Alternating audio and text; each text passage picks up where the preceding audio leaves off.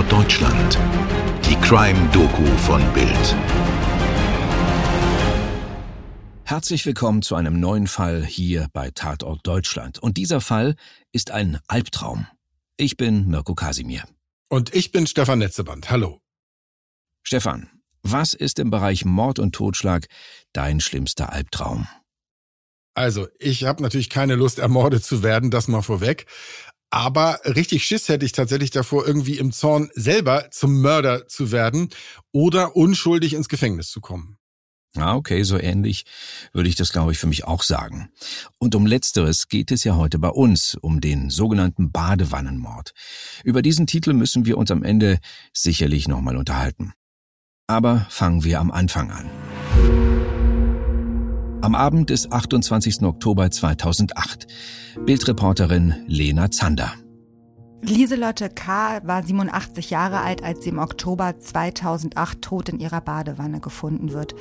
Man könnte im ersten Moment meinen, das sei nichts Ungewöhnliches, doch der Gerichtsmediziner schaut sich den Tatort an und stellt fest, ihm kommt es nicht so vor, als sei es ein Unfall gewesen. Also wird ein Verdächtiger gesucht und dieser wird gefunden in Form von Manfred Gendinski. Gendinski ist zu diesem Zeitpunkt Hausmeister in Rottach-Egern am Tegernsee. Er kennt das Ehepaar K. schon ein paar Jahre. Als 2007 der Mann von Lieselotte K. stirbt, übernimmt er Aufgaben im Haushalt, unterstützt die alte Dame bei Einkäufen und fährt sie auch regelmäßig zum Arzt. So auch an dem Tattag.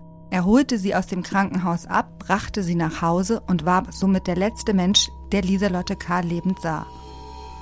Es war die Mitarbeiterin eines ambulanten Pflegedienstes, die Lieselotte K. auffand. Aber wie Lena eben schon angerissen hat, war auch Manfred Genditzki ganz erheblich damit beschäftigt, sich um die alte Frau zu kümmern. Hans Holzheider von der Süddeutschen Zeitung hat das sehr gut zusammengefasst, und zwar so. Genditzki machte ihr morgens das Frühstück, kaufte für sie ein, wusch ihre Wäsche, fuhr sie zum Arzt und zum Friseur, löste ihre Schecks bei der Bank ein und war zu jeder Tages- und Nachtzeit für sie verfügbar. Sie zahlte ihm 100 Euro im Monat, 500 Euro zu Weihnachten, gab auch mal ein großzügiges Trinkgeld. Oft kam auch Genditzkis Frau Maria mit dem kleinen Daniel zum Kaffee trinken. Frau K. liebte den Buben. Immer hatte sie ein Stück Schokolade für ihn. Am Vormittag des 28. Oktobers hatte Genditzki Lieselotte K. aus dem Krankenhaus abgeholt, wo sie einige Tage wegen einer schweren Durchfallerkrankung gelegen hatte. Er hatte ihr Kaffee gekocht und sich dann von ihr verabschiedet, weil er seine Mutter besuchen wollte, die auch im Krankenhaus lag. Und weiter? Genditzki hat, sagt er, zweimal versucht, Kars Hausarzt anzurufen, um ihn über die Entlassung seiner Patientin zu informieren, aber gleich wieder aufgelegt, weil eben nur der Anrufbeantworter dran war. Das war laut Anrufprotokollen um 14.57 Uhr. Dann sei er zum Edeka in Bad Wiessee gefahren, um noch Einkäufe für Frau K. zu erledigen. Auf dem Weg dorthin habe er noch den Pflegedienst angerufen, dass Frau K. jetzt wieder zu Hause sei. Der Anruf wurde um 15.09 Uhr registriert. Der Kassenbon vom Edeka weist die Uhrzeit 15.30 Uhr aus. Zu all den Details von diesem Tag will eigentlich kein Mord passen. Und tatsächlich vergehen vier Monate, bis die Staatsanwaltschaft ein Mordmotiv und einen Tatablauf konstruiert hat und zuschlägt. Am 26. Februar 2009 wird Manfred Genditzki wegen Mordes verhaftet. Laut Anklage hat er Lieselotte K. in der Badewanne aus Habgier ertränkt. Genditzki habe Geld unterschlagen. Frau K. habe dies entdeckt und ihn zur Rede gestellt. Daraufhin sei er wütend geworden und habe sie ertränkt, um nicht angezeigt zu werden. Mit dieser wilden Geschichte erhebt die Staatsanwaltschaft München II ziemlich genau ein Jahr nach dem Tod der alten Frau offiziell Anklage wegen Mordes und Unterschlagung. Am 25. November beginnt dann der Prozess vor dem Landgericht. Nächste Wegmarke, der 11. Mai 2010. Jetzt wird die Habgier-Theorie im Prozess so weit entkräftet, dass der Staatsanwalt im Schlussplädoyer ein neues Tatmotiv präsentiert. Und zwar einen Streit zwischen Lieselotte K. und Genditzki. Weil der nicht, wie von ihr gewünscht, noch einen Kaffee mit ihr trinken wollte, sei sie böse geworden. Im Zorn habe Genditzki sie dann in die Wanne gestoßen und getötet. absolut absurd. Und noch absurder, dass das Gericht ihn tatsächlich am 12. Mai 2010 wegen Mordes zu lebenslanger Haft verurteilt. Hier ist die Urteilsbegründung. Der Angeklagte war Hausmeister in der Wohnanlage im Landkreis Miesbach, in der auch die 87-jährige Lieselotte K. wohnte. Der Angeklagte war die Hauptbezugsperson der Frau und kümmerte sich täglich um sie. Frau K. war auf diese Unterstützung und Hilfeleistungen des Angeklagten angewiesen. Nach einem mehrtägigen Krankenhausaufenthalt holte der Angeklagte sie am 28.10.2008 aus dem Krankenhaus ab und fuhr sie nach Hause. In ihrer Wohnung kam es zu einer streitigen Auseinandersetzung, in deren Verlauf der Angeklagte Frau K. mit einem stumpfen Gegenstand zweimal von hinten auf den Kopf schlug oder sie mit dem Kopf gegen einen Gegenstand stieß. Aus Angst vor weiteren Konsequenzen entschloss er sich, das vorangegangene Geschehen zu verdecken, indem er Frau K. tötete und dies als Unfall durch einen Sturz in die Badewanne erscheinen ließ. Er verbrachte Frau K. in die Badewanne, ließ Wasser einlaufen und drückte ihren Kopf so lange unter Wasser, bis sie ertrunken war. Dann verließ er die Wohnung. Die Leiche der Frau K. wurde am Abend von einer Mitarbeiterin des Pflegedienstes aufgefunden. Der Angeklagte war zur Tatzeit weder alkoholisiert noch durch sonstige psychiatrisch relevante Umstände in seiner Einsichts- und Steuerungsfähigkeit ausgeschlossen. Werbung Moin ihr Fußballverrückten. Ab sofort gibt es für euch jeden Morgen ab 6 Stammplatz. Euren Fußballstart in den Tag. Mit allem, was ihr wissen wollt und müsst. In kompakten 15 Minuten sorgen wir dafür, dass ihr mitreden könnt. Für die Kantine, die WhatsApp-Gruppe oder den Stammtisch. Wer uns gehört hat, der gibt da überall den Ton an. Wir ordnen ein, wir werden. Wir überraschen und wir sind manchmal auch frech. 80% von euch und ich krauen sich auch mal an den Eiern. Folgt Stammplatz Stammplatz auf der Podcast-Plattform eurer Wahl, um keine Folge mehr zu verpassen. Wir freuen uns auf euch. Werbung Ende. Und Manfred Genditzki muss ins Gefängnis. Er brüllt niemanden an, er schwört keine Rache für ein Fehlurteil, er sagt einfach, ich bin aber unschuldig und fügt sich seinem Schicksal. Vorläufig, muss man betonen, denn aufgegeben hat Kandinsky nie. Das zeigt sich an der Chronik des juristischen Tauziehens, das nun beginnt. 12. Januar 2011.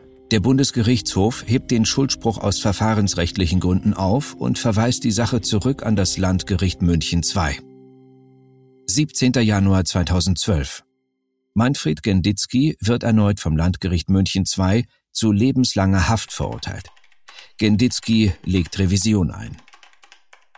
5. September 2012. Der Bundesgerichtshof weist die Revision ab. Zwischenzeitlich hat die Anwältin Regina Rick den Fall übernommen. Sie kämpft mit großem Eifer für eine Wiederaufnahme des Verfahrens. Es hat sich ein großer Unterstützerkreis gebildet. Auf der Homepage manfred-genditzki.eu wird der Fall dargestellt und für eine Petition geworben. 11.06.2019 der Antrag auf Zulassung der Wiederaufnahme wird eingereicht. Darin heißt es unter anderem, Nachdem ein Sturzgeschehen nicht mehr ausgeschlossen werden kann, ist dem vom Gericht angenommenen Geschehensablauf einer Gewalttat die tatsächliche Grundlage völlig entzogen. Ein vom Gericht lediglich ins Blaue hinein vermuteter Streit ist nicht geeignet, den Schuldspruch zu stützen. 1.12.2020 der Antrag auf Zulassung der Wiederaufnahme wird vom Landgericht München I abgelehnt. 23.09.2021 der Antrag des verurteilten Manfred Benno Genditzki auf Wiederaufnahme des abgeschlossenen Verfahrens wird für zulässig erklärt. Das war eine sehr verkürzte Zusammenfassung, aber tatsächlich hat Anwältin Rick sich durchgesetzt. Der Fall muss neu verhandelt werden. Wichtig dabei war eine fachliche Untersuchung. Bildreporterin Lena Zander. Stuttgarter Forscher haben sich dann der Tat nochmal angenommen und alles ganz genau untersucht. Sie haben eine Simulation des Unfalls bzw. des Sturzes oder des Mordes, das war zu dem Zeitpunkt ja noch nicht klar, nachgestellt.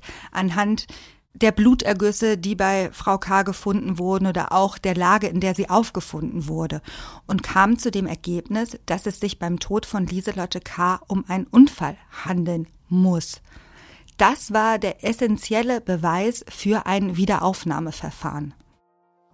Das Gutachten stammt vom Sachverständigen Sin Schmidt, Professor für Biophysik und Biorobotik. Schmidt ist Leiter des Zentrums für Simulationstechnologie an der Universität Stuttgart. Verteidigerin Rick hat ihn beauftragt. Nach mehr als 50 Simulationsläufen, die er durchführte, ist es sehr wahrscheinlich, dass Frau K. nur durch einen Sturz in die Badewanne in die Endlage kam, in der die Pflegerin sie am 28. Oktober 2008 vorfand. Das linke Bein über den Wannenrand hängend. Dazu passen seiner Auffassung nach die zwei Hämatome an der Kopfschwarte der Frau K. und die Lage eines Pantoffels, der unter dem Waschbecken lag. Anwältin Rick macht der Justiz mit Verlaub Feuer unterm Hintern. Ihre Argumentation geht wörtlich in etwa so. Laut damaliger Anklage soll die ganze Tat innerhalb von nur elf Minuten abgelaufen sein. In diesen elf Minuten soll Genditzki sich entschlossen haben, Frau K. zu ertränken. Er soll die alte Dame, die 74 Kilogramm wog, ins Badezimmer verbracht Wasser eingelassen und sie bis zum Eintritt des Todes unter Wasser gedrückt haben, was allein mindestens fünf Minuten gedauert hätte. Zudem hätte er ja noch den Tatort präparieren, also zum Beispiel den Gehstock und die Pantoffeln im Badezimmer positionieren müssen. Dann hätte er immer noch innerhalb dieser elf Minuten die Wohnung im ersten Stock verlassen müssen, um so dann in aller Ruhe den Pflegedienst anzurufen. Und das alles ohne Spuren zu hinterlassen. Ich würde sagen, das schafft nicht mal ein routinierter Auftragskiller. Es kommt, wie es zu Recht alle erwarten. Freispruch nach der Wiederaufnahme. 4912 Tage saß Manfred Gendinsky unschuldig im Gefängnis. Als dann die Wiederaufnahme vor Gericht stattfand, war wirklich alles voll. Bei der Urteilsverkündung war jeder Platz besetzt. Journalisten, Unterstützer saßen dort im Raum und auch die Richterin war sehr angefasst, hat sich bei Herrn Gendinsky entschuldigt, als sie ihn freigesprochen hat. Schließlich hat der Hausmeister 13 Jahre unschuldig hinter Gitter gesessen. Die Geburt seiner zweiten Tochter zum Beispiel hat er nur in U-Haft erlebt. Thibaut Frasch von der Frankfurter Allgemeinen Zeitung schreibt über diesen Tag. Als der Angeklagte Manfred Genditzki im Saal 101 des Münchner Strafjustizzentrums tatsächlich freigesprochen wird, und zwar wegen erwiesener Unschuld, herrscht weder bei ihm noch auf der Empore, wo die Zuschauer sitzen, Jubelstimmung. Zu bitter waren die vergangenen Jahre, die ihm die Justiz gestohlen hat. Genditzkis Familie ist da und Unterstützer, wie der ehemalige SPD-Landtagsabgeordnete Franz Schindler, ohne die er wohl gar nicht so weit gekommen wäre. Die beiden Töchter liegen sich still in den Armen. Die jüngere der beiden sowie auch den ebenfalls anwesenden Sohn hat Genditzki nicht aufwachsen sehen. Richterin Elisabeth Erl wendet sich direkt an Genditzki mit Tränen in den Augen. Wir haben ihre Äußerung nachvertont. Sie haben das in bewundernswerter Art und Weise ertragen. Sie sind aus tatsächlichen Gründen wegen erwiesener Unschuld freizusprechen. Bei den Ermittlungen wurde manches sehr einseitig verarbeitet und zu ihren Lasten gewertet. Wir müssen feststellen, dass Kontrollmechanismen hier nicht funktioniert haben. Es tut uns wirklich aufrichtig leid, dass Sie mitten aus Ihrem normalen Leben gerissen wurden. Es war ihnen so nicht vergönnt, ihre beiden jüngeren Kinder aufwachsen zu sehen oder zur Beerdigung ihrer Mutter zu gehen. Manfred Genditzki sagt nach dem Urteilsspruch vor zahlreichen Reportern, ja, ich bin erleichtert, dass endlich mal die Wahrheit ans Licht gekommen ist. Soweit geht es mir ganz gut, aber ich sag mal so, einen Grund zum Jubeln habe ich nicht. 14 Jahre sind weg. Also ich werde jetzt keine Freudensprünge machen. Das letzte Wort in diesem Fall hat Bildreporterin Lena Zander. Bemerkenswert ist auf jeden Fall, wie Manfred Gendinsky sich über 13 Jahre verhalten hat. Er war immer ruhig, er war immer besonnen, hat immer seine Unschuld beteuert und auch beim Freispruch niemanden dafür verantwortlich gemacht, dass er so lange unschuldig im Gefängnis gesessen hat. Was man auch nicht vergessen darf, ist, er hatte einen wahnsinnig tollen Unterstützerkreis. Seine Familie hat immer an seine Unschuld geglaubt. Es gab auch andere Außenstehende, die ihn unterstützt haben. Es gab Online-Petitionen und nicht zuletzt auch seine Anwältin Frau Rick, die maßgeblich dazu beigetragen hat, dass Manfred Gendinsky jetzt ein freier Mann ist. Eine Parallele ist mir übrigens noch aufgefallen. Die Anwältin Regina Rick, die ist uns schon begegnet, ohne dass wir sie genannt haben. Und zwar in der Episode Rudi Rupps Tod und das Fehlurteil. Das findet ihr mit diesem Namen in unserem Stream bei den Podcast-Plattformen. Und eins wollte ich auch noch aufheben. Der Badewannenmord ist so gesehen ja einfach gar kein Badewannenmord gewesen, sondern ein Badewannentodesfall.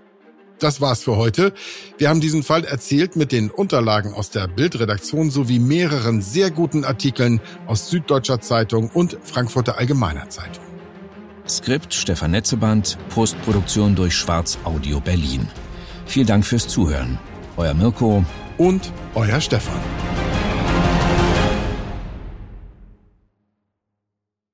Dir hat diese Folge von Tatort Deutschland gefallen? Du bekommst von True Crime einfach nicht genug. Dann hör jetzt in unsere weiteren Folgen rein. Hier warten mehr als 200 spannende Fälle auf dich, wie das Verschwinden von Rebecca Reusch, der Prozess gegen O.J. Simpson oder die Entführung von Ursula Herrmann. Wir hören uns bei Tatort Deutschland.